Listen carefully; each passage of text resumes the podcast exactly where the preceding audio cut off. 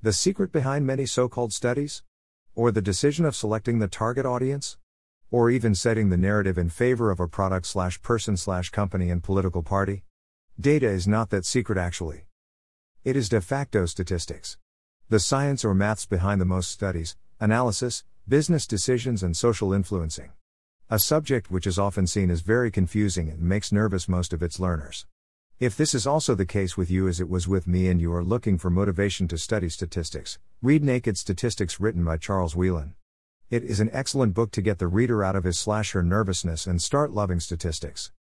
In fact, I have listened to it on Audible and found it most satisfactory. I started loving statistics and got into the path of serious learning thereafter. The book is not written to teach you maths but the intuition behind the statistical concepts. You will learn through real life case studies how statistics played a vital role in making certain key decisions in the past.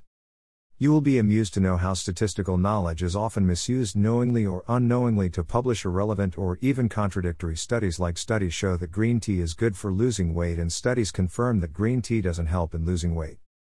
The book will keep you on an emotional roller coaster. You will feel cheated or are made a fool on many accounts in the past by corporates by presenting you enticing and convincing looking facts. You will laugh out loud at many other brilliant studies which are nothing but catchy headlines to sell the news. The book will definitely open your eyes to a different reality. A must for all who are in the position of taking key decisions in different walks of life. Thanks, Charles Wheelan, for writing this amazing book.